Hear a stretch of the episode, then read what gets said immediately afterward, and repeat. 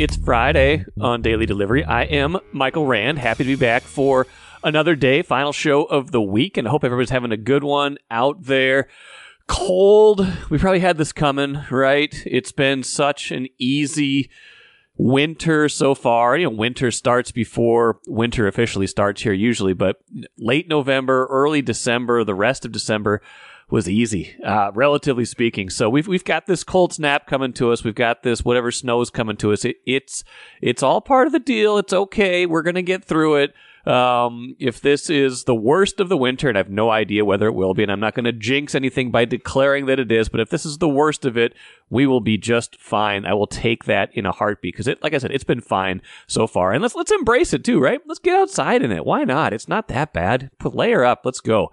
Anyway, um, we're going to layer up on this show. We got a lot of stuff to talk about. Twins. Uh, Phil Miller joins me here in just a few minutes to talk about the Twins.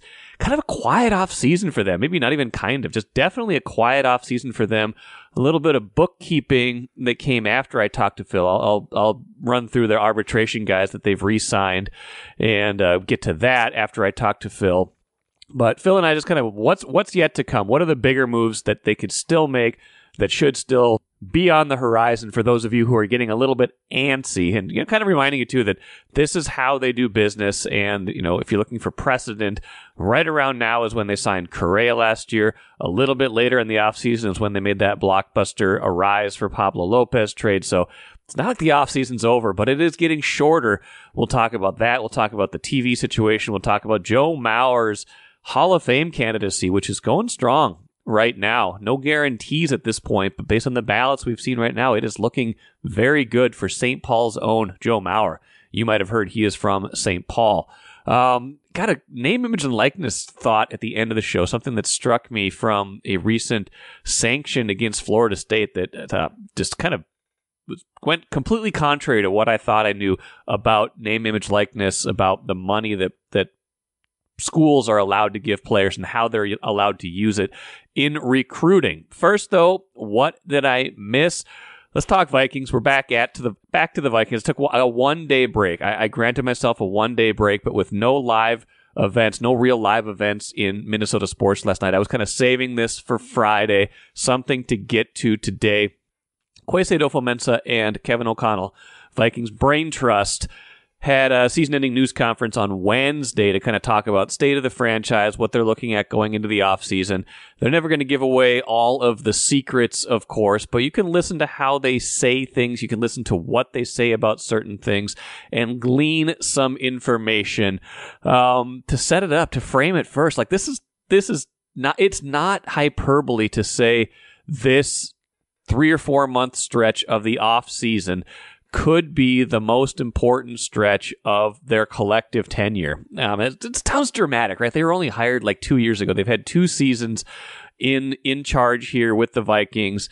Um, one that was really successful, albeit you know a little bit of uh, fluke in that when they went 11 and 0 in one score games, but they went 13 and 4 their first year. Everybody was like, okay, they found it. Well, this year they went 7 and 10. Injuries, bad decisions, draft choices, kind of catching up to them, things like that. Now a whole boatload of things on their plate. A Justin Jefferson extension. Danielle Hunter is a free agent. They've got to figure out some depth. They got the number 11 overall pick, which is the highest they have picked, I believe, in a decade since they took Anthony Barr in the top 10 in 2014. They have, you know, all sorts of decisions to make. The biggest one by far, of course, though, is at quarterback. Kwesi Adofo-Mensah was asked about Kirk Cousins. Tried to slice and dice this answer up. Here, here is Kwesi Adofo-Mensah when asked about kind of the, the, the status of where they are with Kirk Cousins heading into the offseason. I think I've been pretty consistent with that. Uh, Kirk, the player, uh, is somebody that, as we saw uh, what he does to this team, um, I thought we were playing really good football before he uh, before he got injured. Um, and it's the most important position in sports now. Ultimately, it always comes down to can you find an agreement that works for both sides and all those things. But um, as a player, it's certainly my intention to have him back here. And so these aren't new conversations that are having, right? We kind of each side kind of understands the other, and we're we're going to go have those conversations and see where we end up. And again, this isn't any different really than what he said about Cousins. Like he noted, this isn't really different from what he has um, gone gone into with Cousins in the past, right? They they like Kirk Cousins as a player. Nobody, I, I shouldn't say nobody, but most of us would say, yeah, as a player, when you when you have an above average player, you want to try to hold on to those players. The problem is, and, and Adofo-Mensah gets into this, the problem is, can you make what you want contractually match up with what they want contractually? When someone has 12 years in the league, has a certain amount of leverage, then there's that kind of element of, okay, well, if, if they want more years or more money than you're willing to pay, even if you like that player, you might not be able to get a deal done. Now, I've talked about this, I think, a couple times at least.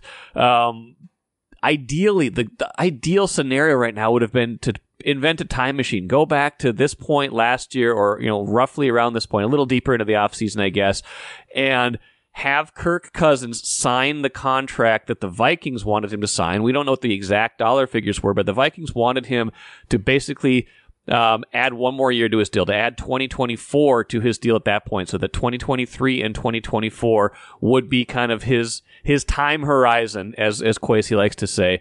And I'm sure they were already kind of looking forward to this draft class, this 24 draft class.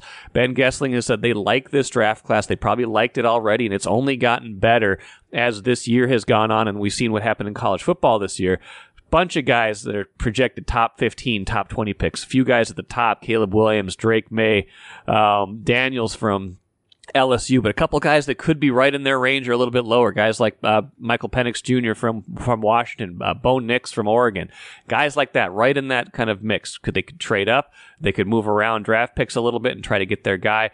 A lot of options here, but if you re sign Kirk Cousins, he's not going to do a one year deal right now. If he wouldn't do it last year, why would he do it this year when he actually has some free agency leverage? So, Vikings are going to have to decide how much do they want Kirk Cousins in the mix for multiple years and at what money? Because he is absolutely going to want a multi year contract. Is this the year they strike and get a quarterback? I absolutely think it is. Can you draft a quarterback and then keep Kirk Cousins, knowing how many roster holes you have, knowing that if you take a quarterback in the first round, those guys almost definitely play. Almost always these days are playing at least by their second seasons. At that point, Kirk Cousins would still be your starter, presumably if he got the kind of deal he wants to have. He'd be making a lot of money, counting on your cap, things like that. Then you're burning those cheap years of presumably, you know, what you hope of hope for is you know cheap years of really good quarterback play where you can build around that and have a championship caliber roster a window of two or three years where you're not paying a quarterback all that much but you're getting really strong quarterback play so again we've talked about this before but this is just Kwesi reminding us that this is how we have to frame this discussion. As much as they might like Kirk Cousins as a player, as much as they might think he fits their system, does he fit contractually. And that is what this offseason is going to come down to. He's got leverage. He's got places he can go. Even if he wants to be here at the end of the day, it's a business. He's not just going to take a deal in order to take a deal. He's not going to take a deal just on the Vikings terms. I don't know if a contract exists that makes both sides happy, especially if the Vikings are convinced that they need to take a quarterback with the number 11 pick this season. Grand Casino would like to take a moment and salute the true football fan. The passion, the hope, the anticipation, that incomparable feeling of winning. Grand Casino would also like to take a moment to remind you that you can find all that anticipation, thrill, and winning at Grand Casino. Grand Casino, let your story begin. Seems like a good time for a Twins check in with Phil Miller, beat writer for the Star Tribune. Few things I want to catch up on, Phil. Um, it's the off season, which hasn't seen much action, but doesn't mean it won't. Still, some things kind of out there right now in terms of potential free agents, trades the Twins could make, and almost certainly will do some meaningful things between now and the start of the season. It's you know still two and a half months before they start playing for real. Um, I want to talk to you about the the TV situation, which kind of got a little bit of a put on hold, but that doesn't mean there's not some interest in that right now or some inferences we can draw and uh, Hall of Fame stuff where it looks like Joe Mauer is trending pretty well to be in on the first try. Um, let's talk off. Let's talk off season. Let's talk the baseball stuff first, and we'll get into the TV and the Mauer stuff. But first off, how you doing? happy New Year. Thanks. Happy New Year to you. I uh, had to laugh when you said it seems like a good time for a Twins update. Uh, here's the update, Mike. Nothing. All right, let's move on. but but here's the thing. Before we started recording, you you reminded me, and you know, it, I I don't have like the specific memory that you do of these things because you cover it day in and day out. But you're reminding me that like, hey, it was as of recording here on Thursday, it was you know one year ago right now that they signed Carlos uh, Carlos Correa to that big long term contract. The Luis Arraez trade that really rocked their offseason last year came, you know, a week or two later than we are right now in the offseason. There's still potential for a Polanco trade, a Kepler trade. There's free agents out there. Like something's going to happen because this team still has holes to fill, do they not? They do, uh, particularly in the in the pitching department. Uh, uh, so I would guess that they are working on something, and uh, you know, this, you know, you've uh, written it a million times. This front office is willing to wait out the market and with good reason they have uh, i think they've earned a reputation as a good place to uh, to park uh, a superstar if uh, he doesn't get the contract that he wants or uh, something happens to the market you know yes Correa it happened with Correa twice they twice came to the twins after other things fall fell through and oh, it's what four years ago now when Josh Donaldson didn't get the offers he wanted and uh, came to the Twins. Uh, so I, you know, they're willing to let things fall in their lap. Um, you know, I don't know. Is it too much to hope that Jordan Montgomery isn't getting the offers he wanted? It probably is. I think uh, the frontline starting pitching is is um, going to uh, going to be snatched up still, but uh, you know, it was uh, it was the week of Twins Fest, which is still two weeks off here. Last year when they traded for Pablo Lopez. Mm-hmm. Um, so I, you know, I, I'm sure that there are still moves to be made, uh, things in the works, um, and uh, this is, you know, they're not they're not signing any minor, uh, which I don't mean that to be a derogative term, but uh, minor free agents. Um, which uh, might be a reflection of some concern over the budget. Um, but uh, I, you know, it, there's still uh, four weeks until camp opens, four and a half weeks.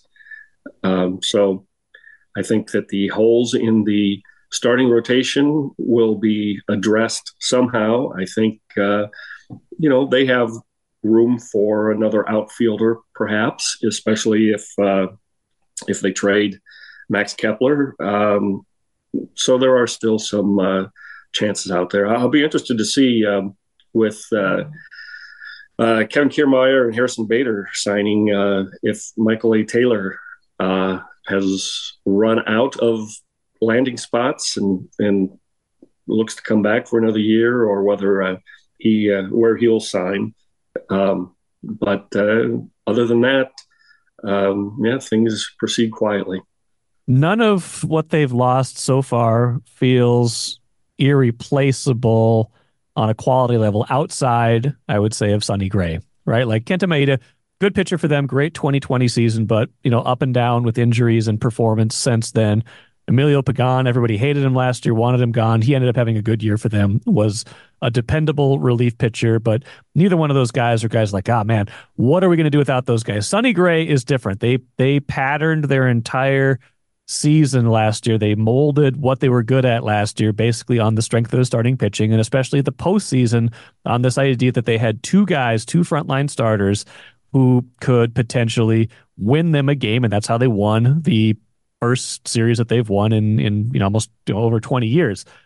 He's gone. That was the, almost the ideal trade, right? When it happened, you get Sonny Gray, you have to give up a prospect, Chase Petty, a good prospect, but Sonny Gray gives you two very good years of relatively low cost pitching for what he achieved. He departs, and you get that compensatory pick right back. Not maybe not the caliber of a Chase Petty, but we'll, we won't know that. But can they make a trade like that again, Phil? Or, or how do you how do you still bolster your rotation enough? Because I'm I'm worried that they won't have pitching depth. Doesn't doesn't necessarily worry me all the time. Although they need more. The quality is what bothers me because that was so much of what drove last year. Yeah, and if you remember uh, at the start of the year, it was three frontline starters uh, uh, for you know in late May, early June, you'd have said that Joe Ryan was uh, the equal or better to uh, the two of them. He kind of uh, ran out of steam, but sure, those kind of trades, uh, uh, you know, are uh, I'm sure are talked about and, and discussed. the um, you know, the Twins have some high caliber. Um, uh, prospects, which, much like uh, Chase Petty, uh, would have a lot of uh, interest around the league. I don't know um, if they're. I don't think they're uh, willing to uh, move Walker Jenkins, but you know, Emmanuel Rodriguez is that a is that a guy that they might be interested in hearing offers for for you know an All Star caliber pitcher? Sure. Um, and uh, you know you hear that uh, the Brewers might be willing to uh, make trades with uh, teams. The Marlins uh, are kind of seem like they might be in rebuilding mode, and they always have pitchers to move. So uh, yeah, I think that that kind of trade is possible. I don't know that you expect to get a season like the one Sonny Gray gave you. I mean man, when you think about it, he pitched 180 innings and gave up eight home runs. Yeah. I don't even know. I don't even know how that's possible these days. Uh, and that's not even the weirdest thing. He also only won eight games. right. um, uh, but uh, I mean, that's clearly uh, what they're trying to address, and they have built some depth. And uh, uh, we're just assuming that Polanco and Kepler are the trading chips, and perhaps they are. But the the farm system is pretty well uh, stocked in the upper reaches, and they have shown all kinds of willingness to uh, trade in um, not the very top of the of their uh, prospect list, but uh, certainly some quality guys in order to get quality big leaguers. Does the payroll situation, which we'll get to in a minute, in conjunction with talks about where they're going to wind up showing their games in 2024, but does that factor into not just who they might pursue in free agency, but a reluctance perhaps to part with prospects who will be at, some point in not too distant future low cost big leaguers for potentially them and not somebody else? Yeah, maybe not. Uh, maybe not the second part of that so much. I'm sure it plays into the first part, but they're always looking for uh, cost effective guys. Um, you know the the one exception to that is when uh, Lopez arrived, they uh, signed him to uh, an extension that'll start paying him about twenty million a year next year. Um, so they're uh, so they are willing to pay for young and uh, um, what they think is uh, frontline pitching, whereas Sonny Gray is was 33 and has a has a history of not producing. Uh, I mean, 180 innings was the most he had had in, like four or five years this year. So, um, so uh, yeah, I, I, think that uh, it probably limits uh, what they would do in the long term. I, I, don't. I certainly don't think they will pay anybody more than they are obligated to pay uh, Pablo beginning next year. Um, but those young and controllable pitchers, uh, you know, they were willing to give up Chase Petty for two years of Sonny Gray, and they knew at the time that it was probably only going to be two years. Um, so they are definitely uh, they're willing to give up a lot to get them, and, and but uh, I don't think they want to go uh, much over the payroll that they uh, already have set. Yeah, and that's you know, again, that's a segue, and let's let's move on to TV stuff. Now, two things happened this week. One, we had the the New York Post report that any kind of deal between Diamond Sports and Amazon that have been reported as, as a possibility by I believe the Wall Street Journal in December. Major League Baseball said no, we're we're not interested in that. Um, let's not do that. We don't want to be essentially what it seemed like is they don't want to be linked to um, Diamond Sports, Bally Sports, um, this you know this entity for more than this year because that would have potentially been a multi-year deal. And then we find on was it Tuesday night? I think it it became news, and then Wednesday confirmed that this hearing that was scheduled for Wednesday that was going to maybe sort some of this out to see if teams would be on Bally this year and would how much they'd get paid. That got moved by 10 days. So we kind of kicked the can into, you know, late next week, early the week after that. What what did you make of the developments from this week? Uh, well, it's it's clear uh, that uh, that things have changed, I guess, in the uh, in Diamond Sports's uh, universe. Um, they were they were once um, optimistic that they could keep operating. That uh, that they have uh, 10 uh, major league teams under contract uh, for several more years. Uh, they have uh, more uh, more than a dozen NBA teams likewise. And I um, when the when baseball um, took Diamond to court in June in order to force them to pay uh, what they owed the Twins, among other teams. Mm-hmm. Um, the feeling was that Diamond is just trying to work through this uh, this financial crunch, which is mostly brought on by um, how their parent company overpaid uh, to buy them from mm-hmm. uh, Fox, and and uh, over and over leverage too, like so much debt in that. Yes, they're yes they are losing money on some teams. They are overall, I, I, I think I'd be interested to know how close uh, they would be to earning uh, money without uh, all the debt that they are. Uh, I, I have the feeling that they would make they would be making a lot of money if they uh, if they hadn't taken on so much debt. Um, that has now changed, where clearly uh, clearly they are just headed for the landing strip now. They are they're going to go under. They're going to cease operation. Uh, the NBA and NHL have reached deals to um, end all their long-term contracts after this season. Right. And many, most teams are taking a reduced amount of money this year in order to reach that deal. And Diamond is now doing the same thing with baseball. Uh, it's it, it's clear that uh, that this is it for them. Um, in the Twins' case, uh, their contract is expired, so the Twins had hopes of finding a new partner, of exploring different ways to uh, different partners to air their games, or maybe be aired by Major League Baseball. Uh, now, I think they are on board with everybody else is going to start anew next year. Uh, let's get on board with that. Let's see what baseball produces. Um, in uh, for everybody all at once. Um, next year, next year being next year being 25, right? We're not 2025. Yes, yes, yes, sorry, yes, yes. Uh, if everybody's contract with uh, Diamond expires at the end of this year, it obviously MLB will try to form a partnership with everybody that um, loses their television partner. Uh, so I think the Twins want to be part of that. The question is for how much.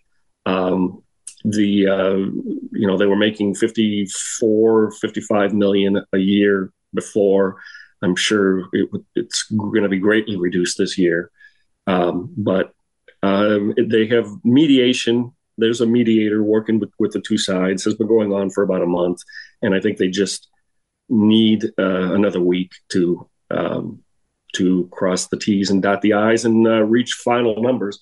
Um, I, am pretty sure that next Friday is uh, the kind of the drop dead date for all of this. If it's not done by then, um, Bally will go on with uh, whoever else their uh, who, who the teams that they still have under contract, and the Twins will just at this point would just turn to MLB and ask them to produce their games the way they did for the Padres and Diamondbacks last year. Upshot seems to be though that because there was a delay here in the court mandated hearing that the sides might get something done the twins would probably be part of it. Like you said be with bally for one more year and then everybody kind of enters free agency uh, tv free agency mm-hmm. so to speak on the same timeline just like the nba and nhl it makes a certain amount of sense even if you don't love the bally experience it just probably makes the most sense for all parties the streaming is the interesting thing right like the streaming because last year with Bally, they don't Bally didn't have the streaming rights to the Twins games. They only have streaming rights, I believe, to five teams. So you couldn't get Twins games unless you had cable satellite or one of the you know two I think Fubo TV direct direct stream um, that you could get those games. You couldn't get the standalone package like you can for the Wolves and Wild. I get the feeling that that's that's going to be worked out in some way this year, right? They've they already said Cory Provus has already said that. I'm sure the Twins are already talking about that. Like they won't go through another year where you can't get the games locally, even if you're not a cable satellite subscriber. Yeah, that is the one uh, change they want to make, and it's the change that MLB wants to make. Uh, if you uh, it, at the court hearing in uh, June, uh, Rob Manfred made quite a commercial pitch for. Uh, I kept calling it one-stop shopping.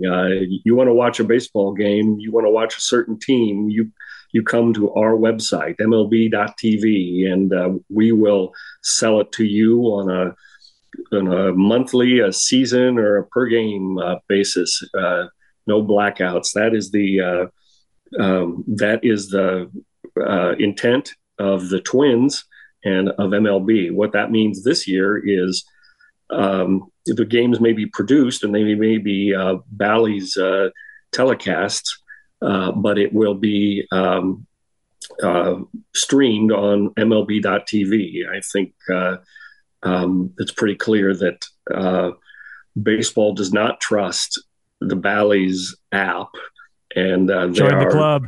They are discouraging teams from uh, signing on for that.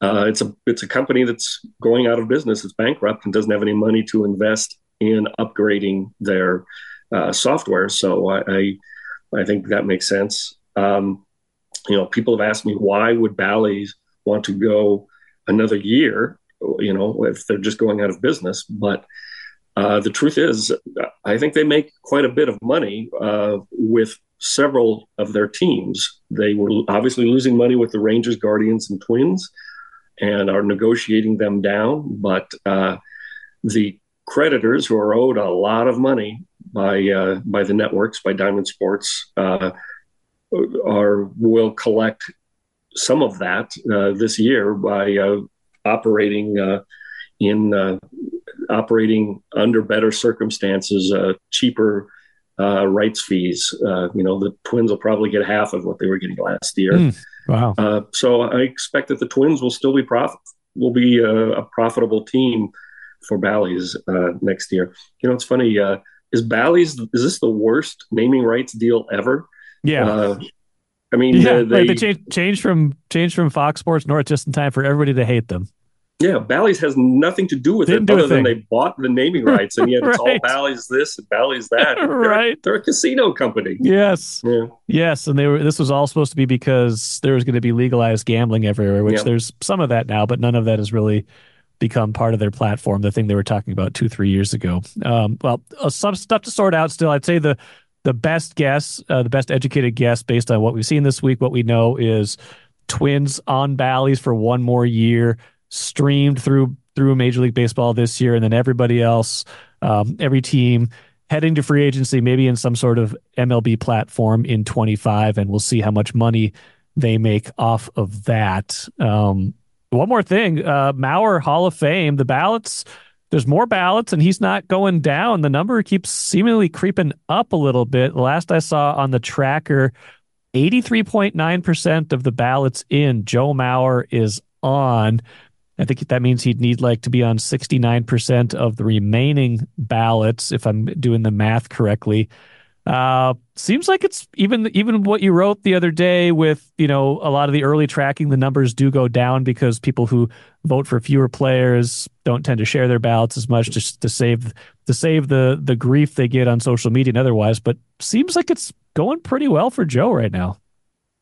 It does, uh, and just to clarify, it you cut it kind of sounded like you said there are 89% of the ballots are in. No, no, uh, no, no. That's not what, that's not that, what I meant. Yeah, Sorry. It's, it's, less than a quarter that right. have actually been revealed. So, it, but he, but he is on uh, 83.9% of the ballots. Yes. Um, so yes, uh, um, it, it, it is tracking very well as we know that the, those numbers go down when uh, the ballots that are unrevealed uh, are uh, added to the total, and that is uh, a week from next Tuesday, the 23rd is when it will be announced.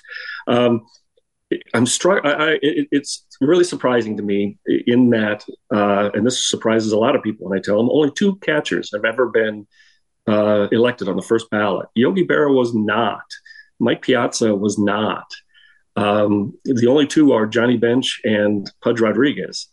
Um, and Pudge is the uh, is a good uh, comparison uh, because he also stood at about 82% at this point in the balloting, and he was elected by four votes. Mm. Um, one of the closest uh, um, to the line ever. So um, it, it's not a sure thing, but uh, I, he is uh, he's certainly uh, uh, higher, uh, re- receiving a higher percentage than than I expected. Yeah, I mean, first ballot. That it, you know, it ultimately doesn't matter. You get your plaque, but there is a distinction for first ballot guys, right? It's like those are the guys that people say, you know, you were a no brainer. You deserve to be in, and I'm going to vote for you on the first try. Yeah, there are uh, there are uh, we call them gatekeepers uh, in the in the balloting uh, guys that uh, that they operate under the thinking that uh, well, this guy was not unanimous, so nobody should be unanimous. And they, actually broke that one because Mariano Rivera was unanimous. But um, if Yogi Berra was not a first ballot Hall of Famer, uh, how can Joe Mauer be? If Mike Piazza was not a first ballot Hall of Famer, how can Joe Mauer be? So there are guys that intentionally leave uh, players off their ballot in the first uh, in the first year. Um, but I think I think as the electorate gets younger, um, there are fewer so-called gatekeepers uh, that are really concerned by that. It's a much more of a uh, black and white yes or no. And uh, I thought Joe would eventually get in. I predicted it'd be three to five years uh, that uh, that it would take. You know, kind of uh, tracking like Scott Rolen getting in last year. I um, so I, am a little surprised at how quickly it might happen, but you know, he could uh, will 70% of the remaining electorate vote for him.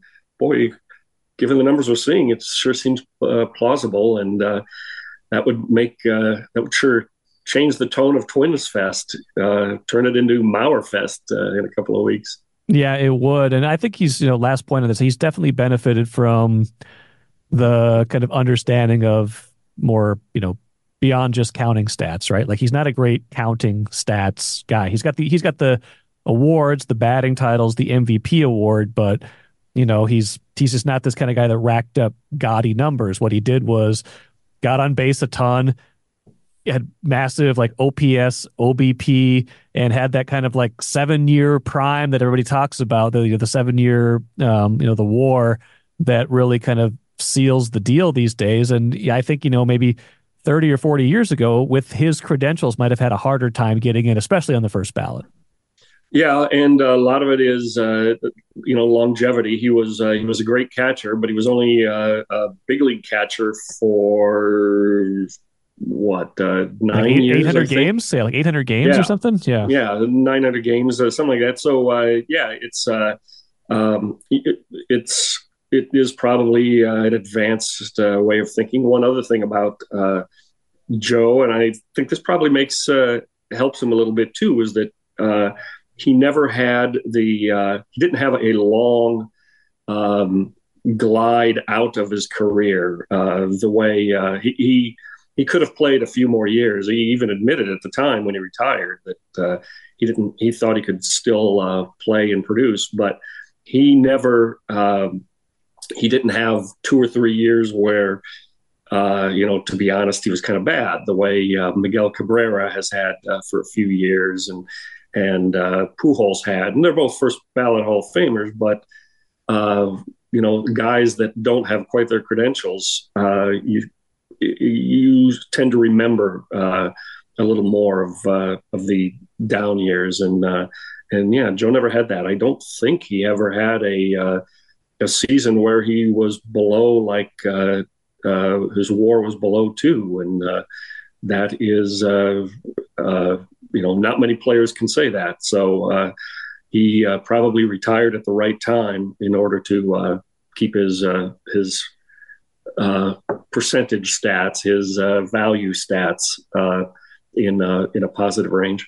Yeah, I mean he had de- he had a decline for sure, but he didn't fall off the face of the earth. He was still a productive player even after the injuries, even after the concussions, even after he moved to first base. He was still a valuable, productive player, and you know hit over 300 in 2017, his last year, right, or second to last yeah, year. Yeah, yeah, yeah. He was. Uh, uh, I looked it up. He uh, was 280, something like that, uh, in his last year, but he hit three 300 in 2017. Right. Uh, his next last year, uh, so he was still uh, he was still an above average player. He was about average uh, as a hitter when he uh, retired.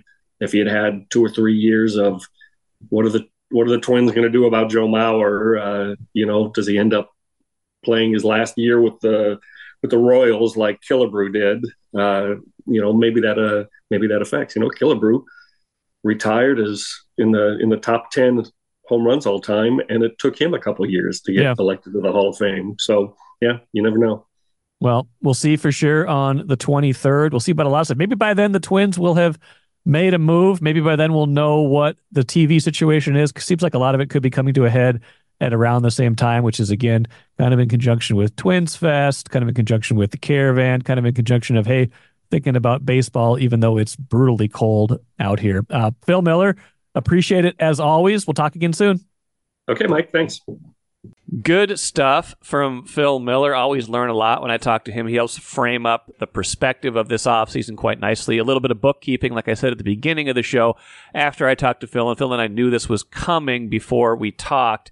Um, not huge news, but the Twins agreed to terms with six of their arbitration eligible players.